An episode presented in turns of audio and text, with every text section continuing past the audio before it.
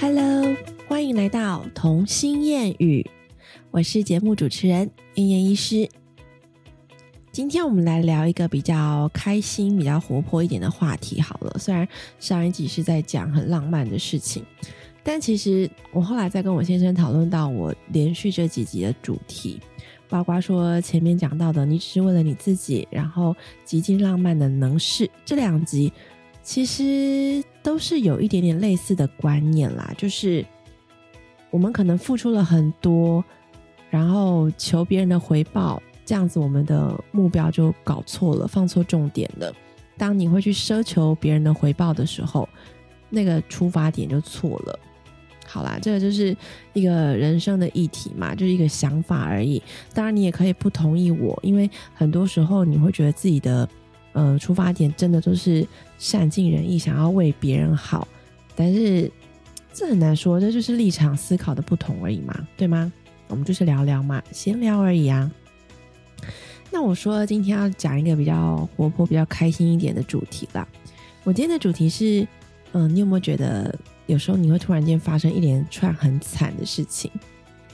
比如说，一个早上刚起床，然后下床就一脚踩到玩具，然后脚超痛的，你就整个火就来了。然后接下来小孩又叫不起来，拖拖拉拉，然后来不及要出门，整个在路上赶，就到了路上之后。路上又大塞车，然后本来可以压秒到的，然后瞬间变迟到，有没有遇过这种情况？或者是有很多类似的啦。我今天进了办公室，然后我第一个看到的文件就是，呃，可能我上司昨天交代我的事情，今天被推荐了，结果被推荐了之后，我就只好再修改，那我要花更多的时间去修改。可是这个时候，同时。我又遇到了另外一件很棘手的要事要做，或者是又有另外一个被推荐之类的。我觉得，呃，我自己的人生经验是蛮多的啦，就是常常会好像早上有一件事情不顺利，接下来就断断续续会遇到很多小事发生。尤其是当我的呃想法就一直呈现在我今天真的好不顺利哦的情况下，后面会遇到更多更多的事情。这应该很多人都有这样的感触吧？还是难道只有我？因为我就其实想过啊，到长大之后，我才慢慢会去劝自己说啊，早上这么衰，那就算了啦。因为如果心态上我一直觉得自己很惨，感觉我实际上的情况就是会无限循环的惨，会有更多的负面的能量一直朝我吸过来。现在就有一些在修神学啦，或者是呃其他的心理学的书，就会说。你心里所想的事情，因为会有一股很大的能量，所以它就会慢慢的发生。所以你越去觉得说，哦，我今天真的有够衰的，然后接下来你就会发生更多、更多、更衰的事情。因为你的心里那个潜意识的能量就是告诉你，你今天就是会衰到爆。所以这是一个无限循环的一个心态啦。那为什么会讲到这个？其实是跟呃两三天前，哎不对，应该已经节目播出的时候应该是好几天前了。有一天晚上呢，我大女儿呃一大早要去上课之前，她就跟我说：“哦，我要戴这条手链。”她拿出了一条。呃，大概在一年前吧，半年前、一年前，我们带她到传艺中心去玩，宜兰的传艺中心去玩。然后她对于串珠珠做手链这件事情非常的感兴趣，他不管到哪里，他都会很想要做一条自己的手链。那当时在传艺中心就跟爸爸拜托了很久，他就撒娇了很久，然后他就说他其他玩具都不要，其他东西他都不要，吃的东西、点心他都不要，但他就是想要做一条手链。所以当天我们就是在传艺中心最大的消费就是这笔手链，这样。那他串了一条呃有夜明珠，就是会有夜光效果，晚上睡觉会发光的那一种的的手链，而且上面是有他串他的名字，他的英文名字在上面。所以这条对他来说一直是很宝贝的一条项链。他那时候串完这条手链之后，有持续就是好几个礼拜，手上都是一直带着这条手链去上学的。然后一直到后来，他可能又自己在串了一些很可爱的，他就会交换戴。那那一天早上，就突发奇想，就很久没有戴这个手链了，所以他就拿起来就说：“妈咪，我今天想要带这个去学校，可以吗？”然后我就看着他，就说：“可以啊，只要你能够把它保护好，而且你不会把它弄丢，会安然的把它带回来就可以。”这样，然后因为我跟他说。这个是你当时当时候放弃了多少的东西，跟爸爸换来的礼物，所以这条手链跟其他你在家里随便穿那种手链意义性不一样，所以他知道这条手链对他来说是整个手链袋里面最重要的一条。那有着这个意义情况下，他就会更努力想要保护它嘛。结果呢，当天晚上我们就是刚好同学约约了要去同学家玩，那也是刚好请同学的妈妈。开车载我们这样，结果在坐车的时候，要准备到同学家去玩的时候，从学校离开，要准备到同学家，然后他就突然间就把手链拿下来，这边把玩，就跟我说：“妈咪，我可以拿下来吗？”然后因为在车上嘛，就同学也在，同学妈妈也在，我就看着他，就说：“你要记得，你要拿下来可以，可是你要保护他，因为我总不能就是在别人面前还一直对他唠唠叨叨，然后或者说不行。其实。我知道他一定会弄丢，我当下觉得他一定会弄丢，可是我没有直接跟他说，就好吧，那那你有个体验，因为今天如果你拿下来丢了，真的不是在学校就可以找到，就已经去过太多地点了，不知道在哪里。我就只有跟他讲一句说，你要好好的保护它，如果真的不见了，我可能找不到，所以我就把他手链拿下，他就在拿在手上把玩，没有挂在手上。那玩着玩着玩着，就是可能中间在同学家玩啦。后来又上同学妈妈的车啊，然后再回到家这样。那说起来也蛮巧的，有时候你无心去注意这件事情的时候，你真的会不小心，就是感觉你不是故意要去。我不知道你们有没有这样的感觉，我常常会，我可能是刚好走过去，然后看到这边有个东西。就有可能再过几分钟之后，就会遇到我先生或者我小孩问我说：“妈咪，你有没有看到我的什么什么在哪里？”然后我就会默默的说：“呃，爸爸，你的手机在浴室的那个洗手台上啊。”然后是：“哎，给给你的那个玩具在你要找的玩具在那个玩具间的哪一个柜子上啊？”就你知道吗？我常常会突然间的看到东西，就下一秒就是他们需要的东西，这也是很玄的地方嘛。好，反正那一天呢。我就看他这样把玩把玩，我就也没注意，我也没有时时刻刻问他说手链在哪里。一直到下车，从同学妈妈的车上下车之后，我有瞥了一眼，就诶，他手上好像还拿着手链呢。OK OK，那我就不管他了，还在手上。然后我们就下车走回来，就拜拜，然后就大家各自回家。回到家坐电梯，然后到家里面。到家里面的时候呢，因为刚好在这个前一天。美眉就是也翻出了她一条很喜欢的兔子的手链，那她就兔子的手链，她晚上因为她手还太小，就她就坚持要带着去睡觉。睡觉之后早上起来就不见了，因为就可能甩飞出去了。所以她就是要我那一天找到那条手链，然后帮她保管好。她下课回来要找到它，所以我白天的时候的确是帮她找到手链了，我就把它放在她的餐桌上。那我们回来就准备要那个收拾了嘛。那结果妹妹一回来，一看到那个兔子的手链，她就哇，妈咪，你帮我找到手链了。我就说对呀，你因为手太小了，这个戴了会飞出去，所以我们以后睡觉就不戴，但是白天可以戴，好吗？然后她就说好。就此一时此一刻，她就在玩她的兔子手链嘛。姐姐就像突然想到的一样，就大叫：“妈咪，那我的手链呢？”然后就看到他。你刚刚不是还拿在手上吗？他就开始整个人慌了，你知道吗？因为这个东西对他真的是非常重要的。就他就是 小孩的注意力，毕竟就是一下就会分散，所以当他在回想起来有手链这个东西的时候，他早就已经不知道丢飞到哪里去了。所以他当下就非常的紧张，就说：“妈咪怎么办？帮我找手链。”那我们家一家四口。成员里面，我是真的是最会找东西，就可能是因为我刚刚讲很悬的那个原因，我常常会注意到他们下一秒需要的东西。然后他们，我真的在家里时不时都得那个妈妈帮我找什么，妈妈帮我找什么，和老婆帮我找什么。真的，我就是被呃命名为被贴一个标签是找东西专家。所以当下他当然是跟我求救啊，找不到手链很慌张，就姐姐就说妈咪，然后已经快哭了，你知道吗？我说我真的不知道手链到哪里去，我就说，那你鞋子那附近找找看呐，你丢口罩那附近呢，然后还有你的椅子呢？你的书包呢？刚刚有没有勾到？有没有等等的？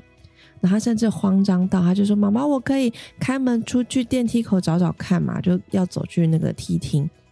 我就看一下，好，他真的很紧张。我就说：“好，你开门出去找，门不要关，我看着你。”这样，他我先让他自己去找一轮嘛，就就真的找不到，他真的已经慌了，很难过。这样，就最好笑的是。他当下竟然没有选择大哭，他就是眼泪一直滴一直滴，可是都没有哭出声音。他最后选择去抱着他的水壶，坐在我家的一个书柜旁边的小角落，那边有一个小小的呃石头造型的小边缘就对了。他就默默的一个人抱着水壶坐在那边喝水，然后一直掉眼泪，然后也不敢跟我讲话，因为他知道我如果。真的就是他，如果真的跟我说求救，或者是这个手链真的弄丢了，我会跟他一起很难过，因为这是很有意义的一条手链。结果我就看着他，我就说：“你弄丢了是吗？”他就说：“对。”然后可是就是你知道，已经哭的稀巴烂，就是没有声音的哭的稀巴烂，然后讲不出什么话了。后来我就问他说：“你觉得现在应该怎么办？”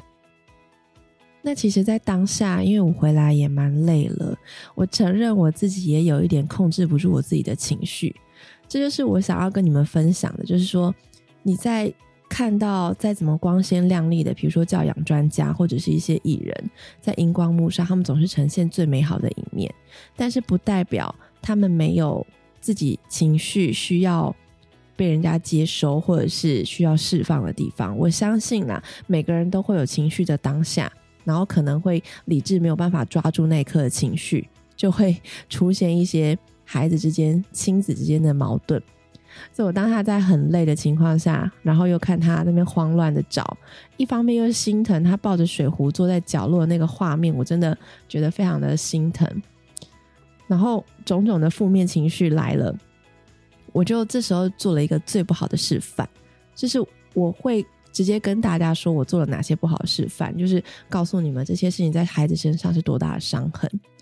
我就是因为我也还蛮焦虑那条手链，然后我就直接跟他说：“我早上就有跟你说过了，你要好好的保护它，不能拿下来把玩，这样子玩它就是会不见。”你们懂我这时候告诉你们这是什么意思吗？其实。孩子他们心里你受伤，他这时候最不需要就是别人指责他说为什么你不听话，为什么你不听劝。我就告诉你要好好保护你，为什么做不到？因为他已经在情绪的边缘了。这时候就是我如果再这样做，我简直就是提油救火，我就让他的情绪更崩溃。但当下我就是还是忍不住的讲了这句话，所以后来在事后了，我当然有跟他道歉。那我就跟他说。好，我们现在最重要是要解决问题。你知道，这个孩子当下已经是很难过到没有办法跟我有言语上的争执，或者是告诉我他的想法。他已经什么都是万念俱灰，真的是万念俱灰。他提不起劲做任何事情，跟去计划他的下一步。所以我后来我就讲完了这一句，惊觉自己说错话，就觉得我好像又在他的伤口上撒了一把盐。所以我就。蹲下来，然后看着他，然后就抱抱他，就说：“我觉得你现在需要的是一个很大的拥抱。我很抱歉，我刚刚这样跟你说，因为我也很急，这条手链到底在哪里？但是我想，我们应该现在先一起难过一下，然后想办法来处理。”就话就真的跳到我身上，然后大哭一场，真是哇哇大哭那种。我觉得这时候最可爱就是美眉，就是美眉就是呈现一个状况外，还在那边说我的兔子手链在这里，可是姐姐的不见了，你知道吗？她就是一个在陈述事实，但这个事实可能会让我们已经在难过的这两个人就是情绪更加低落。好了，因为她也不是故意的嘛，毕竟还三岁。但是这时候美眉也做了一个很好的示范，美眉就走过来抱抱姐姐，然后就是我觉得她们两姐妹都有承袭我。的讲话的风格，所以妹妹虽然才三岁多一点点，然后她就是当下还跟姐姐说：“姐姐很难过，对吗？抱抱一下好吗？”这样你知道吗？就是我听到她这样去安慰姐姐，我也觉得嗯很 OK。这样好啊，然后当下我们两个把情绪处理完之后，我就决定跟她说：“不然我们先请警卫叔叔帮我们找找看，然后我们这里再找找看，再没有，我们再自己下去找找看。这样好，那他就很 OK，因为觉得妈妈是要帮他了，所以我们就这样找找找，一路找，哎，家里都没有，然后警卫也打电话来说外面都没有，所以我就不死心，我就一直觉得说我真的记得他下车的时候有啊，然后我女儿还一直跟我说，你打电话给某某某的妈妈，拜托她在车上帮我找，然后我就跟他说，我觉得绝对不可能在那里面。我就是有一个把握，我觉得我会找到他，所以后来我就说好，那我们收拾心情，眼泪擦擦，我们现在三个人一起到楼下去找找看，好吗？因为我们在发生这件事情的时候，爸爸都不在家，所以我没有办法把妹妹丢在家里，只带姐姐下去找，也没有办法，就是我自己下去找，所以好，我就说那我们三个人一起下去找。然后这时候非常热心的妹妹就超兴奋的感觉要出去玩这样，然后说：“妈咪，我来穿鞋子，我们一起去找手链吧。”就好像那个什么，嗯，要去救援队要出动了之类的，然后就很兴奋。那姐姐就也擦擦眼泪，提起精神，然后就是说：“妹妹谢谢。”然后就牵着妹妹，然后就说：“我们去找手链。”然后我们三个就这样浩浩荡荡的这样一路从电梯梯厅每个角落，然后妹妹还去那个那个。门的边缘说：“妈妈，这里没有。”她说：“我知道那里不会有。”反正就找的过程其实还蛮好笑的。那后来电梯我们就直接打到一楼，再到一楼我们大楼的外面去绕了一圈，马路上都没有。好，都没有之后，我其实也准备要放弃了，因为我觉得看过地方都没有，警卫帮我看过都没有。然后我就慢慢的开始跟他讲，已经冷静下来了嘛，我就跟他说。这个是一个学习的经验，如果真的弄丢了没有关系，但是我们都会记得曾经有这条手链的存在。我想你以后就会更容易保护你的东西。然后姐姐也说好，我知道了。然后慢慢的收拾她的心情。就就在此一时此刻，我们决定要回家了。就回去按电梯的时候，我就在一楼的电梯口。就电梯按钮的下面，因为是黑色的瓷砖，它是黑色的手链，然后我就一眼冰，我就看到有个东西在那里，我就大叫说：“姐姐，是不是在这里？”然后他们两个小孩就杀到那里去，说：“是我的手链。”然后你知道，就是三个母女在电梯口就欢天喜地成什么样子？我就觉得警卫当下应该觉得这三个人应该很有事。好，反正就是很快乐的，最后成功的找到这个手链。好了，我这个故事讲怎么那么长？但是因为我觉得中间的过程实在太好笑了。好，那当下其实我知道姐姐的心情应该是已经荡到谷底，觉得她人生中最悲惨的一天就是今天。其实我在很累的时候，我也常常会觉得发生很不顺遂的事情，整个今天的情绪整个就荡到谷底，所以变成小孩做的一点点小事都会变成一个冲突的引爆点。这样，那。嗯，我我记得我在部落格有写过啦，就是说我会让孩子们在睡前有个小聊天的，可能五分钟十分钟。那我们就会关好灯，三个人都躺好，我就跟他们聊今天有讲三件事情，可是你们可以选择要讲谢谢、感谢的事情，或者是生气的事情、难过的事情，这样。那呃那一天晚上，当然啦，就是感谢的事情。姐姐的感谢就是说。他的手链终于找回来了，他觉得很感谢妈妈，很感谢妹妹陪他去找这个手链。这样，我就觉得，嗯，事情呢也很圆满结束了。那我要说的是，其实如果在你觉得自己很悲惨的时候，你可以试着，嗯，深呼吸，停下来，数一到十，让自己冷静下来之后，你要记得去设立一个自己的停损点，就是什么时候要停止让自己感到难过。你可以难过，但是难过要有一个期限。当这个时间点到了，你就可能要跨出这个难过的点，因为你还是有很多的事情跟很多的未来的时间在等着你。设定完停损点之后，转换一下心情，你可能接下来的事情就不会这么觉得衰了。那还有一个重要的一点，在这个世界上，永远有人比你更惨。其实姐姐只是丢了一个手链啊，又不是什么大不了的事情，对不对？虽然是很有意纪念价值，但是他人生还有更多更值得他去学习的东西，更值得他去拥有的东西。所以，这个当下对他来说心情很惨，没错。可是我们永远要记得，我就一直会跟姐姐他们说，在很遥远的一些国家，甚至有些人是连饭都没得吃，连衣服都没得穿，所以我们要捐鞋子，我们要捐衣服之类的。所以他们可能当下虽然觉得自己很惨，但是会想到他们更惨的人。当然就会让自己心情平复一点点。那我还还想要讲一个很特别的故事，这个是我觉得很感动的事情。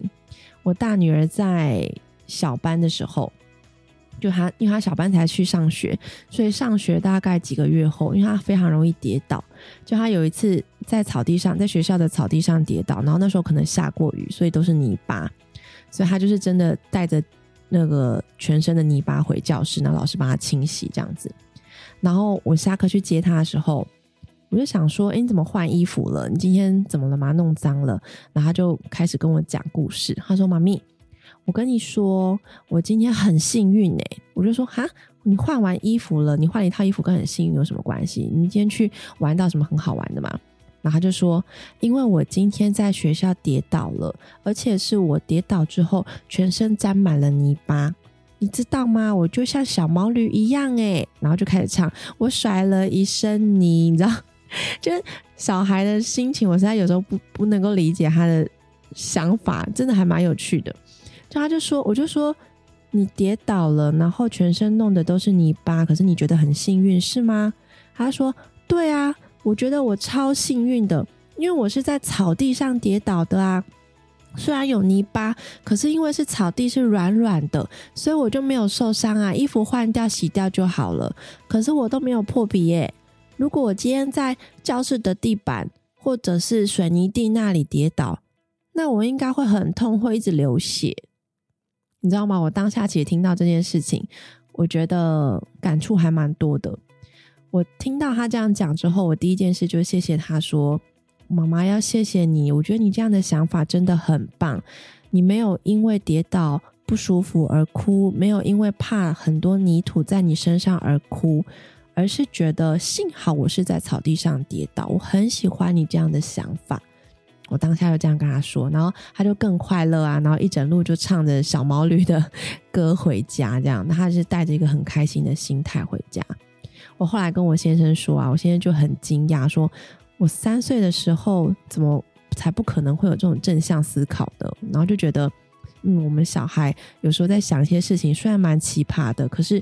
对他们来说，感觉会有一些很正向、很良好的发展啦，所以就觉得很酷。这样，那这件事情就给我的启示告诉我：，你看，他就是已经全身是泥巴、烂泥巴了，他就默默的带着泥巴走回去洗衣，就是教室换衣服，换回来给我洗，可他还是觉得很开心。因为他觉得这不是最悲惨的事情。当他觉得这不是最悲惨的事情，他用一个正向的心态，他晚一点就可以得到，比如说妈妈的肯定，或者是老师的关爱，然后或者是同学对他的安抚，或者是觉得说你还好吗之类的。这样他可以得到，他可以看到的是更多人对他的爱，而不是看到自己当下有多可怜跟多悲惨。我觉得这个真真的是一个很棒的想法，这也是我一直也很想。跟他学习的地方，我觉得我虽然一直给他一些正向的力量，可是我有时候自己并不一定做得到。就比如说手链遗失了，结果我当下火也大的跟什么一样，还跟他讲了一句很不好听的话。那当然事后道歉完之后，他还跟我讲说：“妈妈没关系，因为那时候我们都很难过。”你就知道我女儿到底是有多老灵魂，还会反过来这样安慰我。对啊，所以啦，就是。下次啊，我一定会告诉我自己，如果假设我今天不顺，比如说我看诊的时候有一个病人走进来，非常的圈圈叉叉，非常的难搞的那一种，然后我以前都会觉得说，哈，今天真的是很衰耶，结果殊不知后面再来会接二连三出现很多鸡毛蒜皮，就是要求很多的病人或是家长，真的那一整节班上下来，回到家我真的都不想讲话。可是自从我不这样子去思考之后，你知道现在病人可能就是意见很多，病人走进来对我来说，因为我现在有一个很开心的生活，有一个很满足的环境，我就觉得看别人都觉得说我可以给的，我就尽量给。以这种的前提出发，我在看到要求比较多的一些家长，我反而会觉得，嗯，他有点可怜，因为他其实不知道自己要的是什么。然后在这种心态下出发，我就会。更有耐心的跟他说话，然后他可能最后也会得到很满足，然后后面就会来了很多很 support 我，就是很很好沟通的家长。我觉得这个真的是一个隐性的一个正向力量诶，就他时时刻刻的发挥在我的生活当中。所以我觉得这样子的想法的转变，让我的呃整整个人生的运势有变好吗？我觉得一定有诶，而且我也常常不觉得自己很悲惨。我以前都觉得哦，我要一打二很惨，或者是我先生不在，没有人可以帮我带小孩，我很累。我常常在呃他呃小的一岁之前会有这样的想法，所以这也造成我跟我先生很多争吵的原因。可是。自从我现在先心灵满足了我自己之后，我关爱了我自己之后，我就觉得我的人生怎么会这么幸福？怎么会这么幸运？我都觉得每天一打二对他们来讲都是很幸福的亲子时光，我觉得好快乐哦。心态真的会影响你对于生活杂事的一个看法，跟更多满满的力量。对啊，这是我今天想要跟大家分享一个比较轻松、比较闲聊的话题。永远要记得，在这个世界上，比我们还要悲惨的多的是。但是，可能很惨的那些人，他们并不觉得他们惨。如果他们心灵是富足的话，他们也是可以拥有他们自己的快乐。所以啦，我们要适时的遏制我们在身边虽事的发生。最好的做法就是，你开始去期盼你有好事会发生。这个真的是一个。正向力的发挥作用，你们都可以试试看。希望我这一集呀，可以让你们稍微笑一下，或者是让你们得到一点点的安慰，或者是得到一点点的启发。如果可以成功的影响到一个人，我都觉得我这个是一个非常非常非常满意的一集了，是吗？好，那欢迎大家可以随时去翻看我的部落格、脸书、IG，搜寻“童心谚语”，就可以找到一些有趣的照片，或者是一些我家发生的大小事哦。有兴趣的朋友，也欢迎你们可以私讯我，跟我谈谈想要聊的话题，或者是跟我讨论已经上架的 Podcast 节目内容。那我们今天就到这里喽，我们下次再见啦，拜拜。